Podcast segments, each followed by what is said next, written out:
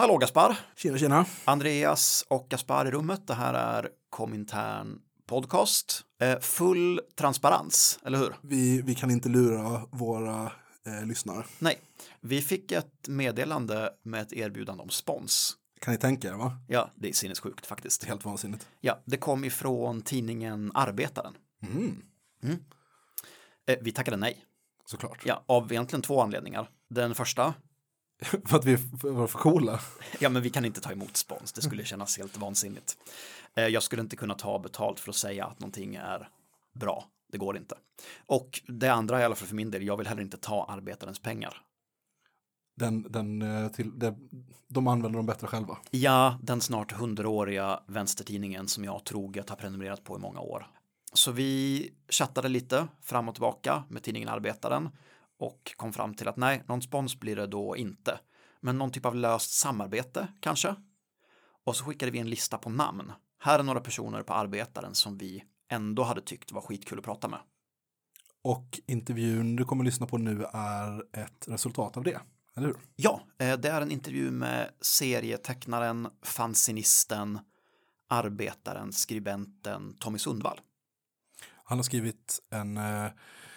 seriebok som heter På äventyr i senkapitalismen. Jag har eh, ivrigt köpt Tommys olika fanzin genom åren. Och jag tror att det första jag såg var någon slags klipp i ett tidigt socialt medie kanske. I samband med att tv-figuren, kan man säga så, Skurt. Mm. Är du bekant med Skurt? Jag är bekant med Skurt. Någon slags hårig docka. Um, It's spirit animal. Ja. Började göra... reklam för ett elbolag. Och då tecknade Tommy en oerhört vulgär och grov teckning. Där Skurt blir oerhört grovt sodomerad av maskotten för det här elbolaget. Som en, som en symbol för att sälja ut. Vad var, vad var elbolagets maskott? Det kommer jag inte ihåg. Någonting säger mig att det är E.ON. Och att det rör sig om en björn. Men det kan okay. vara mitt minne som sviker mig. Det är många, många, många år sedan. All right. Och sen så istället för att bara dela den här bilden, vilket var roligt i sig, tänker jag, så tog Tommy ett steg längre och skärmdumpade när han skickat mejlet till Inga Maj, som alltså uppfann karaktären Skurt. Han frågar Inga Maj, var det någonting som, var det ungefär så här du hade tänkt? Ja, Skurt måste väl också äta, antar jag. Det är väldigt roligt. Oerhört roligt och kittlade min eh, tonårsfantasi eh, väldigt mycket. Vad svarade Inga Maj? Kommer du ihåg det? Nej, det framgick inte av den här skärmdumpen. Hon kanske inte svarade alls. Nej, antagligen inte. Antagligen tog hon väldigt illa vid sig. Sannolikt. Mm. Hon verkar vara en otroligt vän och försiktig och snäll person. Ja. Eh, den här boken som vi ska prata med Tommy om, den är också vulgär, ilsken och vild, men på ett annat, lite mognare och betydligt mer politiskt sätt. Eller vad skulle du säga? Ja, det skulle jag hålla med om. Men jag tänker att vi behöver inte säga så mycket mer om, om den egentligen, för vi, vi är ganska, vi rotar runt ganska mycket i den i intervjun. Ja, det gör vi. Eh, ska vi säga någonting mer om Arbetaren? Jag kan ju säga snälla saker om Arbetaren nu, därför att jag tycker det. Jag har nämligen inte betalt. Inte en krona har bytt händer. Så nu kan du unna dig. Ja. Ja, den fyller hundra år. Jag har förstått att det ska komma någon slags hundraårsbok. Det tycker jag verkar skitfett. Också tips om man som jag prenumererar på Arbetaren. Ta varje månads tidning och när du är klar så lämna den på jobbet. Mm. Och ett annat tips är om man inte prenumererar på Arbetaren är ju att prenumerera på Arbetaren. Ja, har man råd med det tycker jag man ska göra det faktiskt. Ja, något annat som ska sägas innan vi rullar bandet? Nej, vi kör bara va? Håll till godo, kära lyssnare. Yes! Komintern.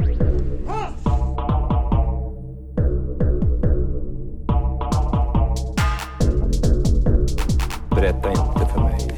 Det svenska klassamhället. Jag har sett det. Jag har växt upp i det. Jag hatar det.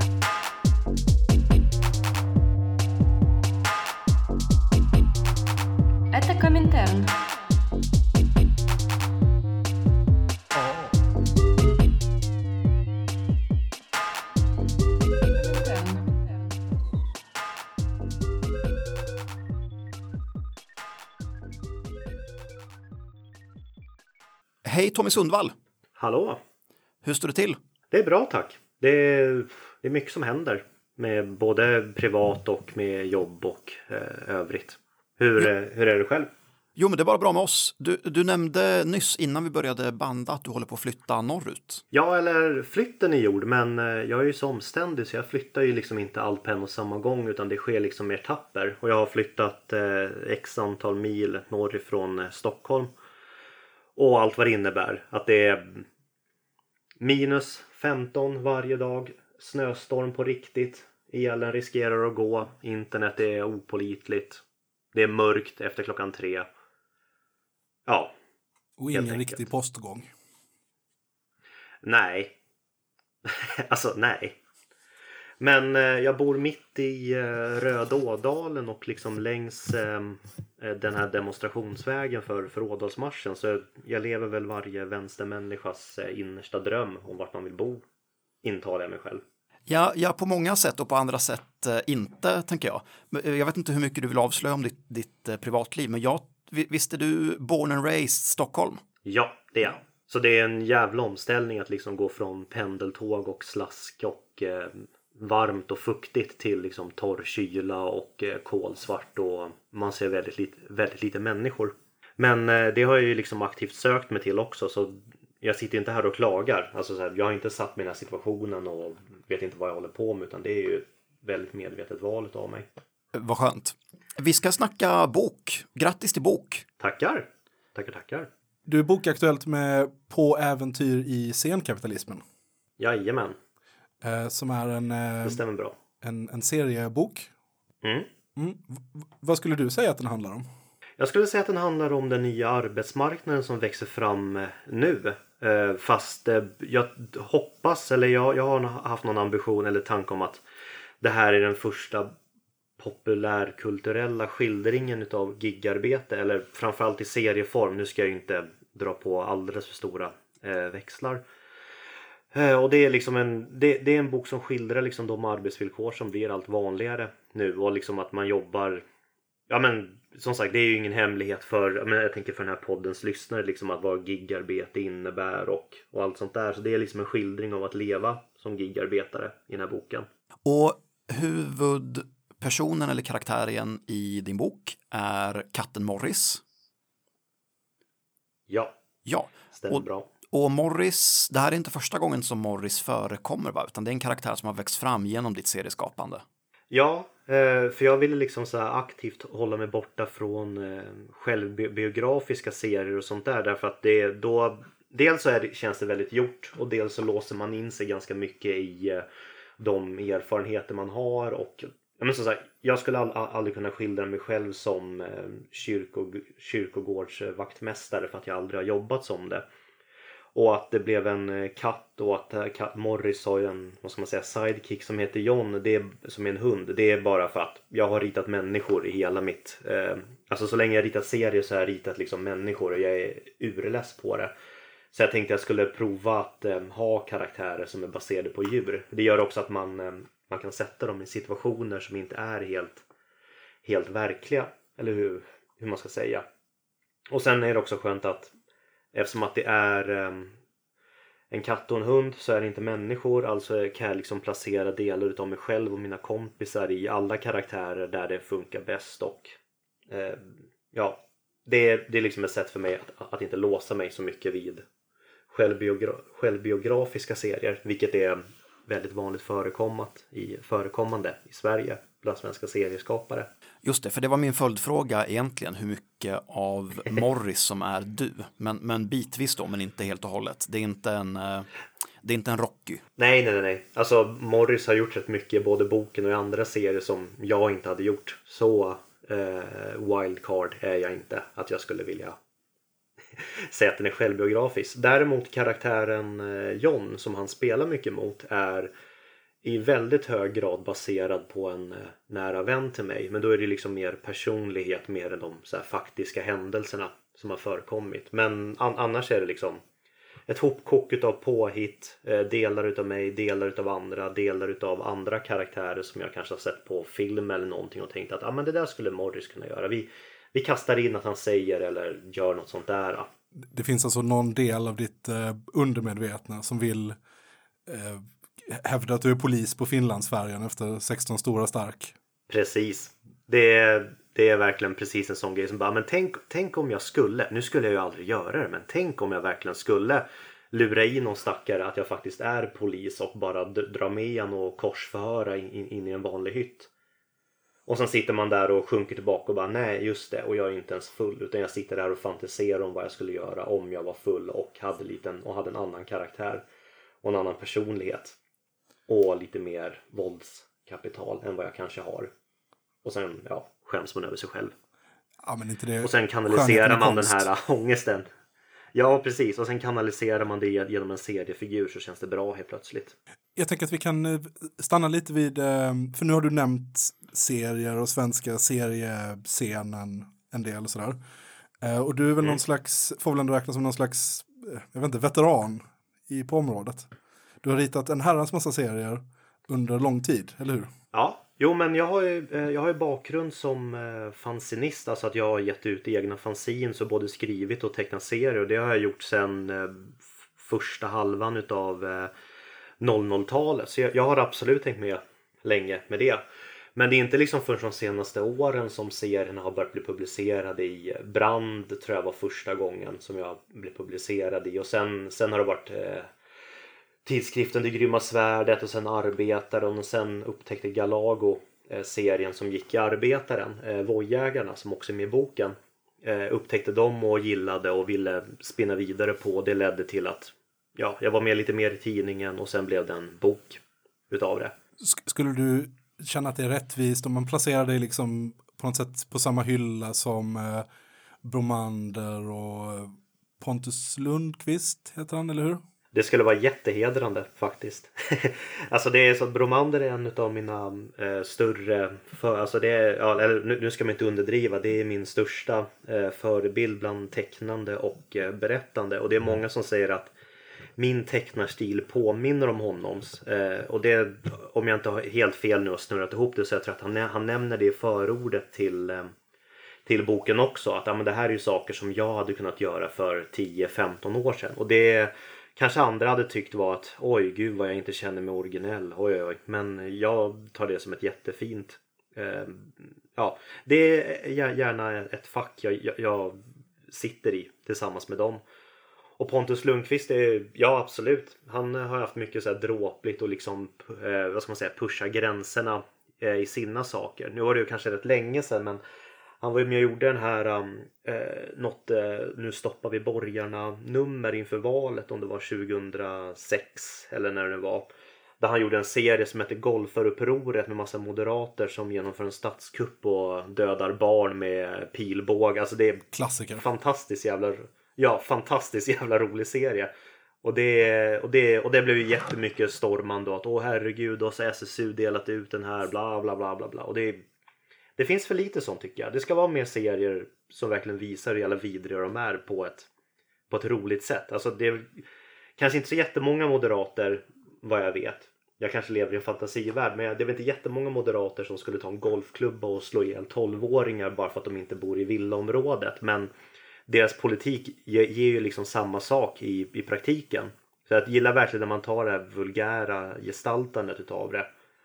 Och det tycker jag Pontus Lundkvist eh, har varit väldigt bra på väldigt, väldigt länge. Och Henrik Bromander är med, även om han har blivit mer och mer, vad ska man säga, seriös i sin framtoning. Men för svar på frågan, ja, det är absolut ett fack jag sitter i. Jag skulle vilja backa till Padsatan. Mm-hmm. Har du lust att säga något om det den, projektet? Den gamla trasan?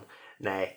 Eh, jo, men Pad, Padsatan, det var mitt fanzin som jag hade i... Eh, åtskilliga år, eller alltså det är, Padsatan är ju lite som ett eh, halvdant rockband, att det har inte riktigt lagt ner, men det är inte så mycket mer spelningar längre, utan det, det finns kvar där, och det är så här, ja, ah, kommer det något nytt, ska han lägga ner, det kommer massa sidoprojekt som eh, verkar ta all tid och så vidare och så vidare. Eh, men Padsatan var i alla fall ett fanzin som jag använde ganska mycket som ett, eh, en kreativ eh, ventilations eh, trumma, eller, eller vad man ska säga. Alltså att när jag liksom var tvungen att hålla mig väldigt seriös på jobbet och i mitt, eh, mina, i mitt fackliga förtroendeuppdrag som jag hade på den tiden, eller när jag liksom jobbade, men när, när jag liksom var ute i den ver- verkliga världen, så var man ju tvungen att vara så jävla seriös och man kunde inte, liksom, inte riktigt säga vad som helst, hur som helst, till vem som helst, när som helst. Då var det så skönt att komma hem eh, och kötta ut massa skit. Alltså på, på det bra sättet. För Padsatan är ju verkligen bara fylld med eh, ja, men så här, det, det är urflippade noveller, eh, dåliga försök till eh, poesi, serier, alltså väldigt tidiga serier och sånt där. Men att det alltid varit som mitt, mitt lilla lekrum som jag har kunnat göra precis vad jag vill med. Och det, och det är ju väldigt symptomatiskt för fanzins överlag, tycker jag. Att, det, att alla fanzin, alltså hela fanzinsvängen bygger ju på något sätt på att man, det finns inga rätt eller fel eller ja, men man gör på det här sättet och det ska se ut på det här sättet och så vidare. Utan det, det, det är verkligen eh, gör exakt vad du vill, vad du känner för. Det finns inget rätt eller fel och det är bara ditt eh, medium. Och det var väldigt mycket så. Jag tror att ganska mycket av mitt tecknar självförtroende kommer ifrån fanzinåren och framförallt från Padsatan, därför att ja, men jag tyckte den var skitkul att göra. Det var inte alla som gillade det jag skrev eller tecknade, men jag tyckte det var kul och den behållningen har jag hållit även när jag har fått kritiska recensioner på boken och folk som har sagt att ja, men, det här var inte bra på grund av det här och det här känns inte realistiskt och allt sånt där rinner liksom av som teflon. Förmodligen för att jag har haft så många år i fanzinsvängen så bara, ja ja, jag skiter väl vad du tycker. Jag tyckte boken var rolig att göra. Det är helt ointressant vad någon på Aftonbladet säger och inte säger. Ungefär. Ja, verkligen. Jag tänker att den här podden inte skulle göra sitt jobb riktigt heller om vi inte nämnde Padsatan specialnumret om Isak Nygren. Åh... Ja, gud, vad ska jag säga om den? Den fick för övrigt en uppföljare med Kamil Ryba. Om ni, ni har sett den, någon av er. Det kanske inte kom så långt. Nej, uppföljaren gick mig förbi. Kan vi inte dra en snabb recap på Isak Nygren och Padsatan-numret så kan vi ta oss till Kamil Ryba sen. Absolut. Eh, Isak Nygren, för den, er som, inte, som lyssnar som inte vet vem det var, var ledare för Swedish Defence League som var den svenska förgreningen utav defen- en lös sammansatt fascistisk rörelse under noll noll-talet som, eh, jag minns inte om det var så att Breivik var med eller var någon ideologisk förgrund till dem eller vad var kopplingen mellan Defence League och Breivik? Det, det ska jag säga att jag är lite osäker. Att jag ja, men man kan tänka mig. sig att han beundrade den typen av ambitioner om våld, tänker jag. Men det var väl kraftigt influerat av eh, den brittiska versionen. Fotbollshuliganer ja. som slogs för, för det vita England. Och det lustiga var ju det att eh, English Defence League lyckades ju ändå skramla ihop men så här, folk som kunde slåss och som ja, men säkert kunde utgöra hot mot liksom, enskilda individer. Kanske inte för samhället i stort men liksom för den enskilda individen. På den nivå som fascister brukar kunna utgöra hot eller vad man ska säga. Men sen skulle ju det här tas till Sverige och det blev liksom ingen eh, stark utmanare till nordiska motståndsrörelsen utan det blev ju den här som sen var med i Uppdrag granskning. Den här lilla parven från Katrineholm i en alldeles för stor kostym som gör att hans huvud ser jättelitet ut. För han har så gigantiska jävla dressman-outfitten på sig. Och han förmodligen, har förmodligen aldrig pratat med någon form av media innan. Alltså knappt ens blivit intervjuad i skoltidningen i, i grundskolan. Och sen så får han liksom prata med... med Uppdrag granskningsreportrar om, om Breivik ganska... Alltså det var väl kanske något år efter attentatet som det här liksom var på tapeten. Och så får han liksom frågorna om, ja men har du läst Breiviks manifest? Och bara, ja men inte allt. Och det finns ju mycket jag tycker om med det. Och bara där så har man ju klampat så jävla hårt i. Och sen så skulle ju de... Eh, ha en demonstration i, eh, i Stockholm. Och det är från den demonstrationen som... Eh, någon riktig hjälte snodde hans... Eh, f- vad, vad heter sådana där mössor som han har? Det, är en, åh, det var någon typ av hatt någon... va? Som han alltid bar. Ja, det var en hatt. Men det heter ju... Det sku, det, ja, är det Fedora? Det den hatt. Klassiska inselhatten? Fedora var det. Jo, det var nog absolut en sån. Alltså, för jag har den ju framför mig hur den såg ut. Men jag har liksom inte namnet för. Men det är liksom en googling bort för den som verkligen vill se den. Och så var det ju någon som snodde hatten ifrån honom och eh, han var ju skitupprörd och skrev om det på Twitter och ja, engelska är ju absolut inte hans modersmål, och jag är ju ganska kass på engelska själv, men jag är inte så kass så att jag i vredesmod skulle skriva uh, The Red Scum Stole My Hate istället för hatt. Då tänker man att det var kanske ganska bra att Red Scum snodde hatet av han eller någonting. Eh, så det blev ju ett internskämt som spreds på socialist punkt nu, kommer jag ihåg. Det var så här, folk hade det signaturer och det var något klistermärke som dök upp med They stole my, Red, Red Wing Scum Stole My Hate och sånt där. Och sen så av en slump så pratade jag med en person som hade gått i eh, samma högstadieklass som honom. Och typ så här, ja, du borde skriva om honom för han var ju värsta jävla kufen.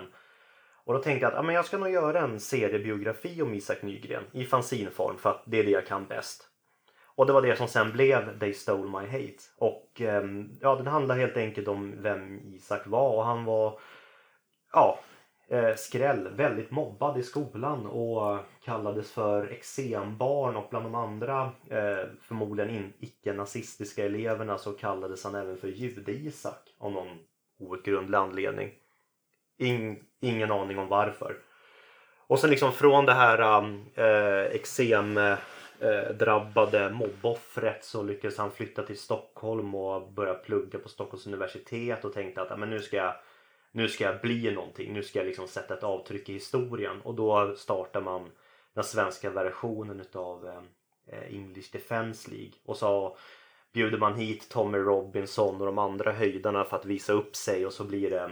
Äh, Ja, för den som minns den här demonstrationen eh, mot E D L när de besökte eh, Stockholm så blev det bara en, ja, det blev en total jävla flopp. De var väl kanske tjugo stycken, varav fem stycken kanske skulle kvalificera sig som fotbollshuliganer och femton stycken var bara ett gäng, ja men inceltöntar som typ vågats ut från internet liksom. Och sen mot demonstranterna, vad, vad kan vi ha varit? två till tre tusen eller något sånt där. Det var ganska mycket folk och det var varmt och härligt och det var lite Salemvibbar fast inte sommaren och det är ju trevligt. Och sen så i alla fall så trots det här brakfiaskot så överlevde ju in Swedish Defence League och bytte ledare. Då bytte de till någon snubbe som heter Kamil Ryba som, nu kommer jag faktiskt inte ihåg det här, men han, han började ju skriva om sitt privatliv och sin vårdnadstvist han hade. Eh, någon gris, alltså ganska grisig jävla historia. Och den kommenterade han ju offentligt på Swedish Defence Leagues eh, Facebook. Så hela den här eh, vårdnadstvists-historien gick ju att följa mer eller mindre realtid. Fantastiskt roligt.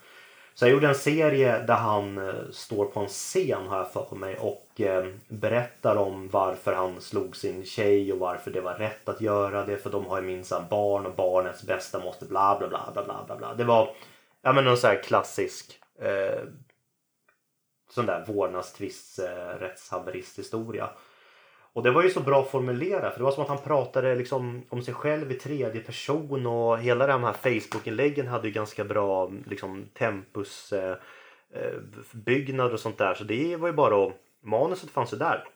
Så jag gjorde mer eller mindre en serie där han, han, han jag får mig att jag creddade honom för manuset för att jag började inte skriva någonting. Allt eh, smaskigt om hans privatliv fanns ju där för allmän beskådan. Blandar jag ihop högertoka nu, men var inte han inne på Aftonbladets redaktion och viftade med, med en kniv och hade sig? Var det han? Jo, det var det va? Det var Expressen, men annars helt att... rätt. Var, var det inte frukt inblandat också? Han hade någon melon eller någon apelsin eller, eller vad det var som han liksom demonstrativt högg i bitar. Effektfullt. jag är, detaljerna är luddiga. Och som sagt... Och, sådär, och då kan man tänka sig alla de här riktiga fotbollshuliganerna borta i England som tänker att wow vad coolt att det här har spridit sig till Skandinavien. Och så är det liksom det här de fick. Nu säger jag inte att det var Isak Nygren och Kamil Ryba som la ner English Defence League, men äm, det, det kan ju inte ha varit härligt att se att det här är våra kompisar i andra länder, tänker jag. Nej, som lyssnarna hör så har ju Padsatan varit ett givet köp för alla vänsterpolitiskt överintresserade personer i landet. Men vidare till, eh, till Morris äventyr i senkapitalismen. Betydligt mm. mer kanske relaterbart verk, men den röda tråden som jag tänker är klasshatet finns ju verkligen där fortfarande. Mm. Det stämmer. Och det är, alltså, jag brukar säga att när man, alltså klasshat det fungerar ju verkligen lite som, alltså att man har tagit det röda pillret i Matrix ungefär. När man väl liksom har förstått klass och liksom förstår alltså varför världen ser ut som den gör, då är det omöjligt att, alltså det är omöjligt att fungera som en vanlig människa. Eller jag, jag kan inte det. Jag, jag kan liksom inte... Eh, man kan liksom så här, se klasskonflikter i liksom allting och så ser man, ja ah, men det där är på grund av det där och det är fan, det är... Fan, vad förbannad. Jag, blir, jag kan inte ens bygga en normal mening för att jag blir så grinig. Och då sitter jag liksom ändå och pratar med er som, ja, förmodligen tycker exakt som mig. Nej, men alltså jag tänker att så här, klasshat är ju... Det är liksom väldigt viktigt på något sätt. Därför att klasshat har ju ändå så här fört fram... Eh, hist- alltså i grund och botten så är det ju klasshat som har fört fram liksom alla större samhällsförändringar som eh, arbetarrörelsen och eh, i förlängningen vänsterrörelsen ändå har bidragit med. Och då har ju ändå hatet mot det rådande alltid funnits som en, alltså som en olja till allt det här. Och eh, i dessa tider när det ska vara mer och mer samförstånd och man ska vara en eh, snäll och duktig individualist och inte tänka sig som en del i ett kollektiv som kanske har ett visst ekonomiskt intresse, så blir det desto viktigare tycker jag. För jag ville liksom inte skildra gigarbete i den här boken och att man ska tycka synd om dem eller hoppas att, jag hoppas att det löser sig för dem i slutet. Utan jag vill att folk ska läsa serien och tänka att fan alltså det är ju så här det är. Det är ju precis som, som det jag läser. Det är ju förjävligt rent ut sagt. Och ja, men nu går vi ut och spör på någon som är ute och åker på en voj. Eller... Det var väl ett, ett Morris sätt att hantera saken. Ja, och, och återigen, jag skulle ju knappast gå ut och slå ner någon på stan för att den är ute och kör voj. Jag skulle säkert kunna tänka det, men från ord till handling är det ju ganska långt. Men trots att de här känslorna är, tänker jag, rätt liksom universella och allmänmänskliga, så är det någonstans underskildrat i kulturen, eller hur? Ja, det tycker jag. Det känns också en grej, men det är, det är väl lite det här med vilken typ av... vad ska man säga, kult, kultur som råder i samhället. Alltså att klass och klasshat skildrades ju på ett helt annat sätt i populärkultur, såväl så här smal kultur på sextio- och sjuttiotalet, därför att det speglar ju liksom sin samtidsanda. Men nu har vi ju liksom kommit till det stadiet i kapitalismen att eh, nu, nu levererar den inte längre. Nu finns det liksom ingen guld och gröna skogar och alla kan tjäna pengar och vad som egna lyckas med, utan nu, nu är liksom liberalernas kalas över lite grann. Och att nu känns det verkligen som att nu står vi liksom lite grann inför en brytpunkt att ja, men kapitalismen som ändå har, alltså hur mycket man har hatat den, så har levnadsstandarden höjts för gemene man och bla bla bla bla bla bla bla bla.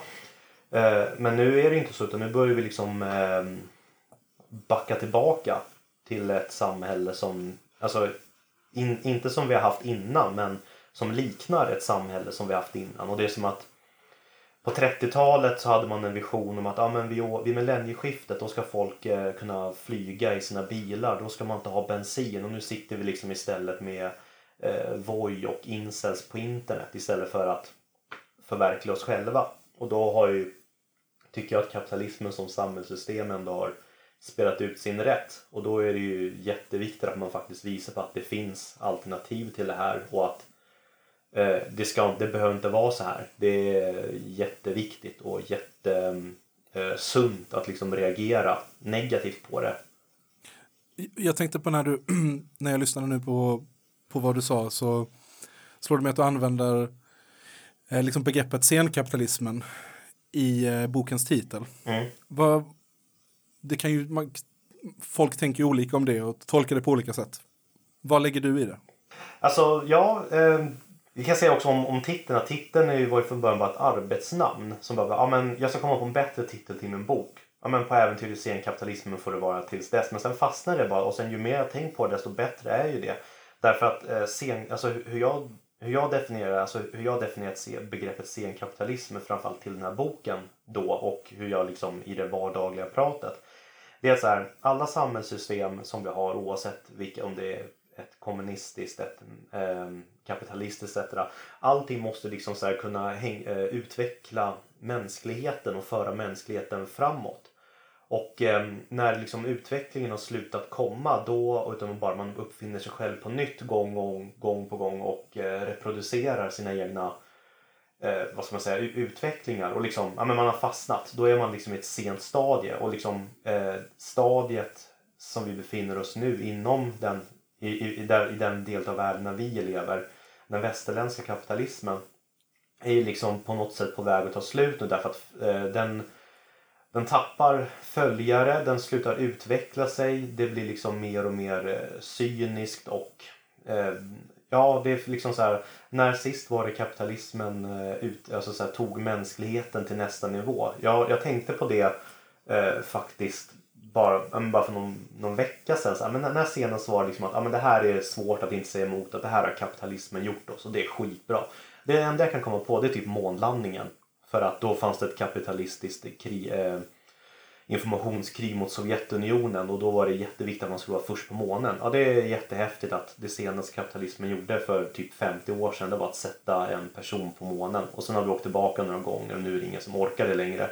Utan nu skjuter istället Elon Musk upp en massa skit i rymden bara för att det är kul och skräpar ner. Och ja, det är liksom, det, det kommer inte längre. Och det känns som att vi har stannat ganska mycket. Alltså kapitalismen som ekonomisk rörelse och motor har stannat av ganska mycket. Och det är fler och fler som höjer rösten för att ja, men nu, nu, börjar det kom, nu måste det komma något annat. För nu har liksom den fria marknaden gjort sitt. Nu har den visat hur mycket den kan. Och den, den kan inte längre. Det spelar ingen roll hur mycket Mac och iPod och Burger King man kan trycka i sig. Därför att ja, men kapitalismen blir inte roligare än så här. Vi som... Och det märker man ju också på liksom alla de stora så här, vad heter det, utmaningar som vi har framför oss nu. Alltså framförallt med typ klimatet tänker jag. Alltså hur handfallet det står där. Att ja, men marknaden måste få bestämma. Och alla vet vad vi behöver göra. Men det är ingen som är riktigt vill det. Därför att vi sitter fast i skiten i ett ekonomiskt system. Som liksom inte, inte kan göra det bättre för oss. För att tvärtom, den skyndar ju bara på vår egen undergång. Därför att vi har ett system som bygger på att man ska kunna tjäna pengar på, på liksom rodrift. Och um, det finns liksom inget, inget bortom det. Och då är det ju liksom mer tankar kring hur man ska kunna organisera samhället på ett annat sätt. Man kan väl spåra den liksom, eh, vad ska man kalla det? Segheten eller, eh, jag vet inte. Jag, jag tycker det är svårt att hitta orden för det exakt, men vad jag vill komma fram till är att dels så kan man ju se hur liksom olika nationers B N P stadigt sjunker och du vet företag får lägre och lägre profitsiffror. Mm. Eh, men också i kulturen, alltså att det bara pumpas ut fler och fler jävla Marvel-filmer. Eh, men inga, mm. du vet en, Hollywoods, vad ska man säga, storhetstid är liksom över. Um, och sen också tycker jag att man kan titta på, alltså jag tycker liksom hela den här bitcoin-grejen och sådär framstår som nästan liksom desperat, ett, ett försök att krama ut någonting där ingenting riktigt finns, och det blir bara tydligare och tydligare mm. för alla inblandade. Mm. Ja, jag håller verkligen med. Vad kul att du sa just det där med liksom Hollywood, för det, det är också en grej som stämmer att liksom wow, det är liksom det är verkligen en framkant när det gäller filmskapande och det liksom mejslas fram så mycket storfilm och det finns så jävla mycket pengar i det här. Och nu blir det bara Marvel och sen så gör man lite reboots på några filmer som folk tyckte om på åttiotalet för att det finns... Inte, inte ens där finns det idéer. Inte ens där kan kapitalismen leverera roliga filmer eller något att titta på. Man ska gå på bio och se en dussinproducerad skräckfilm eller ytterligare en ny Star Wars-film. Oklart i vilken ordning det nu spelar sig före, under, efter. Bara för att ja, men det, det är ett varumärke som du går att kräma ut mer ur. Och det, det är så genomgående tycker jag. Och det, det gör mig förbannad och eh, besviken. Men också lite hoppfull därför att ja, men, jag vet att jag inte är själv om att tänka sig. Utan det är väldigt många som faktiskt gör det. Och många har liksom inte satt ord på det. Att, ja, men, vad är det man egentligen missnöjd med? Ja, men det är ju egentligen det rådande system vi har nu. Det här är liksom inte... världens slut, utan det här är ju bara en del i mänsklighetens historia som nu gudskelov kanske är på väg att upphöra. Kanske under vår livstid eller under våra barns livstid, men att det verkligen sjunger på, på den sista versen nu och det känns jättebra. Och som en god marxist så är det ens skyldighet att liksom driva på den här utvecklingen tycker jag. Och i mitt jätte, jätte lilla bidrag till det är att göra en seriebok om att det suger med gigjobb. Jo, men jag tycker att det är berömvärt också hur du under en ganska lång tid har lyckats koncentrera ner ditt brinnande klasshat i sån oerhörd produktivitet. Därför att Jag tänker att, som jag sa tidigare, så är det många människor som går runt med den här fruktansvärda ilskan över sakernas tillstånd. Men som kanske handfaller åt destruktivitet eller i värsta fall passivitet. Och att då börja mm. kopiera upp sina egna fanzin eh, som är vulgära, ilskna och vilda. Och att det sen landar i någon slags, eh, ja men så väldigt, tycker jag, tydligt och välgjort verk som Morris äventyr i senkapitalismen. Äh, det är grymt. Jättefint att höra. Men jag, jag, jag tror att det, det har varit nödvändigt. Alltså för att, jag vet inte om det är så här, om det är så här genomgå, men det är så här, jag är ju en sån utpräglad föreningsmänniska, så jag kan ju liksom inte skaffa min hobby utan att organisera mig. Jag köpte en Vespa för några år sedan för att ja, men man är ju en sucker för modskulturen. Och bara, men vad coolt att köra Vespa. Ja, men då måste, och då kom det liksom direkt efter. Ja, men nu måste jag gå med i någon skoterförening. Och så gick jag med i Svenska skoterklubben. Ja, men jag kan inte bara vara en passiv medlem. Jag måste göra någonting. Och så slutar med att jag intervjuar folk till medlemstidningen. Och det är liksom så genomgående. Så jag är förmodligen världens värsta människa att ha i ett sammanhang. Och jättetacksam i andra. Just därför att, ja men kolla här, jag har tre stycken grannar i byn jag bor i. Ja men vi alla borde gå samman och så borde vi starta en lokal samorganisation. Eller en byaförening, eller ett bandelag. Eller så borde vi organisera älgjakt tillsammans. Ja, det är liksom, jag vet inte, det, det är så genomgående, så jag tror att det har mycket med hur jag är som person. Att det liksom, ja men jag, jag går omkring och är förbannad, ledsen eller besviken på det här. Ja men knyter jag bara näven i fickan så... det tjänar ingenting till, och det är ingen som tjänar på att jag gör det. Då är det bättre att jag gör en serie, eller jag organiserar mig och jag är aktiv på jobbet och sådana där saker. Ja men verkligen. Jag tänker att du öppnar dörren lite här för att tala om din italo, italofili. Okej. Okay. Visst, visst finns det ett ja. sånt karaktärsdrag? Ja, det finns ganska mycket hos mig. Det var någon som sa till mig att jag skulle äta en, en bajskorv om den hade trikoloren på sig. Och det skrattade jag, och sen tänkte jag att ja, det kanske ligger någonting i det egentligen, jag vet inte. Nej, men jag, jag tycker jättemycket om Italien, och författaren Göran Hägg formulerar det jättebra i boken Ett alldeles särskilt land, som är, ja, man kan rekommendera om Italiens, framförallt i Italiens moderna historia. Um, han sa det att sven- alltså, många svenskar älskar Italien förmodligen för att italienaren är en inverterad svensk. Alltså att Italien som land och italienarna som folk är allt vi inte är. Man, man, kan, man tar en svensk och bara vänder ut och in, så får man en italienare. Och sen är väl det kanske mycket fördomar och lite så här vulgärtolkning, absolut. Men jag vet inte, det är så fas- jag är jättefascinerad av det landet och tycker att eh, det finns så mycket bra italienska bidrag i, i världshistorien. Och här öppnar man ju upp för ett skämt om Mussolini. Ja, kanske inte. Jag tänkte inte hålla det emot dig faktiskt. Bra. Men vi gjorde ganska nyligen ett avsnitt om fascistisk kontra socialistisk estetik. Och då slog det mig att du ju var mm. under en period överintresserad av Mussolini och kanske den italienska fascistiska estetiken. Oh ja, oh ja. Genererade den några ja, serier? Så säger, nej, det gjorde den faktiskt inte. För det var ett sånt... det var ett sånt eh, frånskilt intresse. Alltså jag nördade in mig där för att det kändes som att det fanns så mycket och så mycket som, ja men, jag vet, jag vet, ja det liksom föll med bara intresset av någon. Alltså ibland kan det bli, bli så bara, jag vet, jag vet inte var, varifrån det kom från första början. Eller bakgrund som antifascist gör väl att man är genuint intresserad utav fascismen som, som rörelse. Och då var det jättespännande liksom, för jag har ju liksom i hela mitt, hur ska man säga, politiska medvetande läst om fascismen, men inte liksom läst eh, fascistisk teori eh, direkt.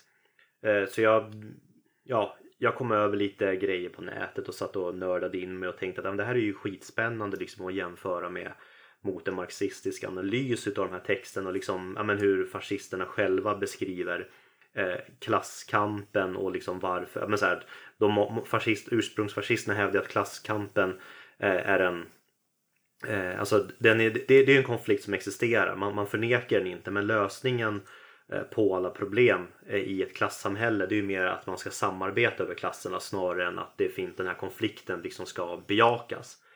Och det är väl en så här jättegrundläggande supertydlig skillnad mellan eh, dem och alla andra. Att de är jävla hippies. Eh, och sen så har jag alltid varit... Ja, precis. Men sen tycker jag också att det är intressant att det var så många, eh, jag tror jag snöade in lite grann på det för att det var så många ex-socialister och eh, syndikalister som var desillusionerade efter första världskriget som var, ändå var med liksom och grundade den här rörelsen. Och då, ja men det var nog ganska mycket det faktiskt. För jag kommer ihåg liksom att det var mycket så här om eh, Sorello och att Mussolini själv var en höjdare inom både socialistpartiet. Han satt ju i, eh, i kammaren för dem i minst en period i alla fall. Eh, kuriosa så finns det en fyra timmar lång film med Antonio Banderas som spelar Mussolini. Den heter Benito och den handlar om Mussolinis tid i socialistpartiet. När man ser det så tycker man att han är jättesympatisk och en riktig så hejar och han är ganska snygg. Och så framåt slutet så fattar man att efter splittringarna i socialistpartiet och han börjar gå mer åt det här. Bara, ja just det jävla, för det är ju sen som eh, italienska fascistpartiet bildas. Just det jävlar, fan också. Det är dagens filmtips. Bra jävla tips. Jag känner inte alls till det där, men det låter skitspännande. Ja, det är så grymt. Som sagt, Sorro spelar Mussolini. Det är fantastiskt. Och Mussolinis tid i socialistpartiet. Bara för att avgränsa det ytterligare. Den unge Il Duce. Ja, och sen kan man ju se um, uh, den här filmen som heter... Um, det finns en serie efter den som jag såklart har glömt bort nu vad den heter. Men jag tror att den heter typ... Den heter bara Mussolini. Uh, som tar vid när han suttit vid makten i x antal år. Och liksom... Då får man så här följa hans liksom, väg till... Um, till slutet istället. Så man kan ju se den här ena och sen är det några år där, där man inte vet så mycket. Eh, marschen mot Rom, allt det där skildras inte. Det vet jag inte någon film som skildrar. Och så går man på den här istället. En stor behållning med, med Morris och med din bok mm. eh, eh, konstaterade jag och Gaspar här innan vi började spela in är inte bara det brinnande klasshatet utan även det liksom skitiga livet.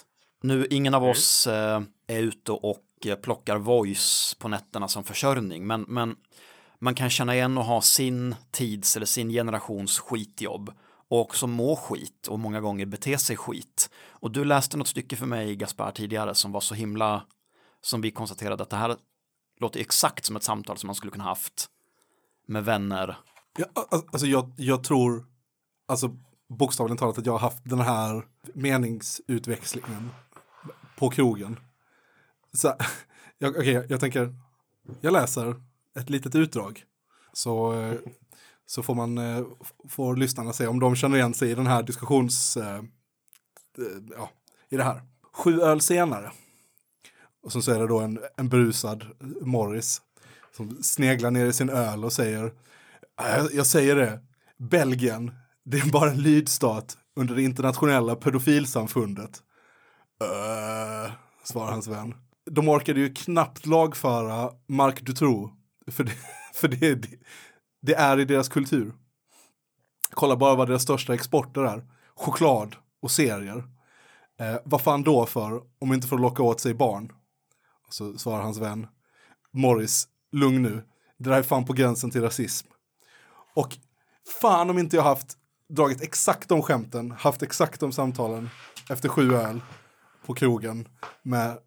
någon vän, liksom enormt mycket sån eh, relaterbar igenkänningshumor.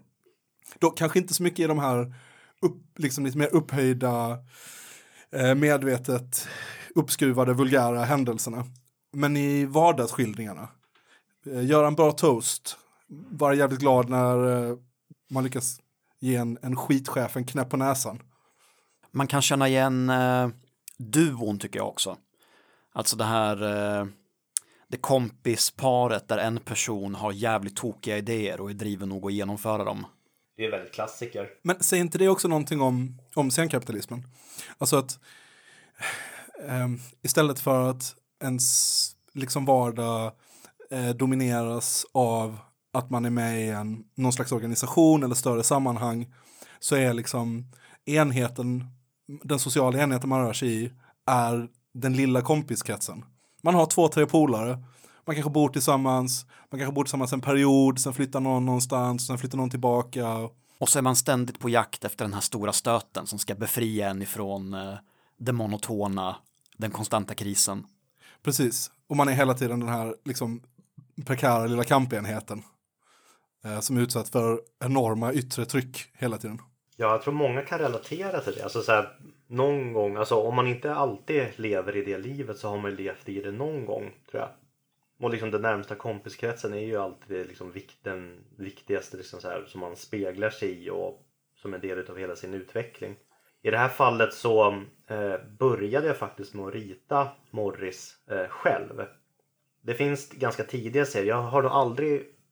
De har nog aldrig varit publicerade någonstans, men det finns liksom serier med Morris när han försöker klara sig på jobbet själv. Men det går ju liksom inte för att han, han, hela hans karaktär bygger på att amen, han är lite amen, så här, ja, jag har alltid hjärtat på, på rätt ställe, men vi kanske ska tänka ett varv till innan vi, vi gör det här. Och det blir liksom inte jätteroligt. Eh, eller så här, jo, det kan ju vara roligt, men det liksom lämnar ju inte fältet öppet för massa ur, urspårade äventyr. Och då behövde han ju sin kompis, när hunden John, som driver på, har alla ganska spontana, ganska dåligt eh, grund, grundade idéer. Eh, och de två, alltså det, det är ju en ganska klassisk uppdelning med, med, med ett par i liksom komedier och all, all, allt sånt där. Och det, den är väldigt tacksam att jobba med, för att det finns liksom, det är bara fantasin som sätter gränser i det upplägget. Och det vet man väl själv också, tänka alltså så här, man har varit jävligt nära någon ett tag eller kanske väldigt länge, och att man får ju en roll, alltså man, man, man, får, man får ju som en roll till varandra, och att den ena är lite mer eftertänksam och den andra kan vara lite mer spårig. Jag har liksom aldrig hört talas om någon där liksom, ah, men det var ett kompisgäng och alla var lika jävla galna, utan det är alltid någon som är lite mer eftertänksam och kanske håller lite mer ansvar. Det känns som att det är svårt att ha en bestående konstellation människor utan att en sån här spindoktor finns, finns med. Du har genom åren tecknat och skrivit mycket om olika saker och personer. Är, det här, är den här boken, är det bokslut Morris, eller kommer Morris att fortsätta leva? Kommer absolut att fortsätta. Jag har, alltså sagt, nu har jag egentligen inte tid, för nu liksom är det ju mycket marknadsföring av boken, och jag ska åka och liksom prata på lite olika ställen om gigjobb och om den här boken, men det kliar ju som fan i ritfingrarna att börja på nästa bok.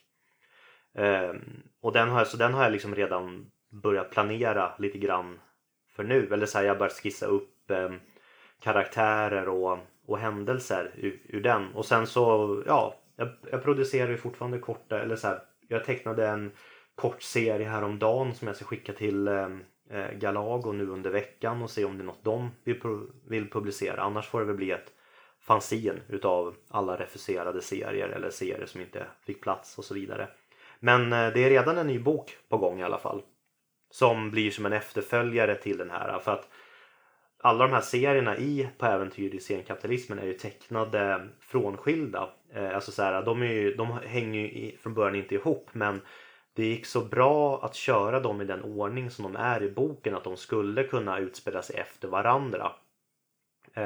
Så jag har tänkt att jag ska spinna vidare på det, och nästa bok handlar om vad som händer efter att de kommer hem ifrån det här frakt, fraktningen utav fejkade Berlinmuren stenar.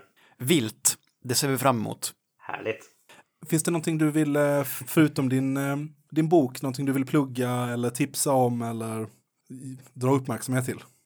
Ja, alltså, nu blir det ju lite reklamigt här då, då, men Arbetaren ska snart ha en kampanj med boken, så om det är någon som lyssnar och inte har den så kan man haffa den tillsammans med tidningen Arbetaren. Man får surfa in på arbetaren punkt se och titta på det. Men om jag ska tipsa om någonting på riktigt så Henrik Bromanders senaste bok Skymningstid läste jag om för inte så jättelänge sedan, och den är... Alltså jag gillade den första gången, men jag gillar ju liksom allt han gör i princip. Men när jag läste om den så kände jag bara fan, det här är bra jävla politisk thriller på ett, på ett mästerligt sätt. Så den kan jag starkt rekommendera till er som, ja... Oss bromanderskallar. Precis, mm. Och som gillar politisk thriller och högerextremism och stay behind och allt vad den berör. Den har ju allt. Men, men du... Viskar du ut på någon slags bokturné också? Ja, det är tanken. Det blir Umeå, det blir Göteborg, det blir Malmö, det blir Stockholm, det blir säkert Lund och förhoppningsvis Uppsala, Örebro och Västerås. Huh, allt sånt här kommer jag posta om på sociala medier när, när det blir spikat. Det är fortfarande mycket som hänger i luften, men eh, Göteborg, eh, Malmö och Umeå är spikat i alla fall. Och det blir i mars, april. Nu har jag inte datumen i huvudet, men det, det finns på internet. Cool. Var hittar man dig om man vill hålla koll på såna här datum? Man hittar eh, framförallt snabbast uppdaterat är ju eh, kontot Tommy Ritar i ett ord på Instagram och eh, tommy sundvall punkt se. Men eh, framförallt Tommy Ritar, då får man ju också se serier som är under utveckling om man tycker sånt är spännande att titta på. Cool. Eh, du, stort eh, tack för att du tog dig tiden, Tommy. Tack, tack för att jag fick vara med. Nöjet var helt på vår sida. Mm. Ska vi göra lite reklam också, nej, Gaspar? Eh, nej. Stäng ner alla era sociala medier. Eh, börja leva från landet. Jaga eh, vilt med armborst och så vidare. Ja, det var väl det. Eh, tack, tack.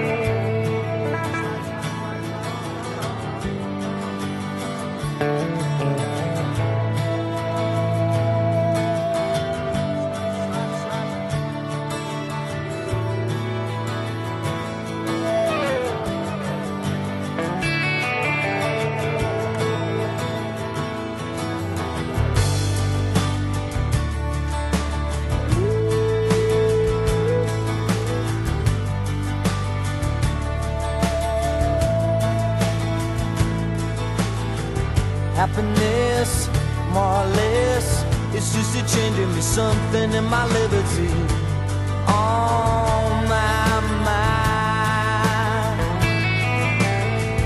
Happiness coming and going, I watch you look up and watch my fever go, and I know just where I am. But how many corners do I have to turn? How many times do I have to learn? All the love I have is in my mind. But I'm a lucky man with fire.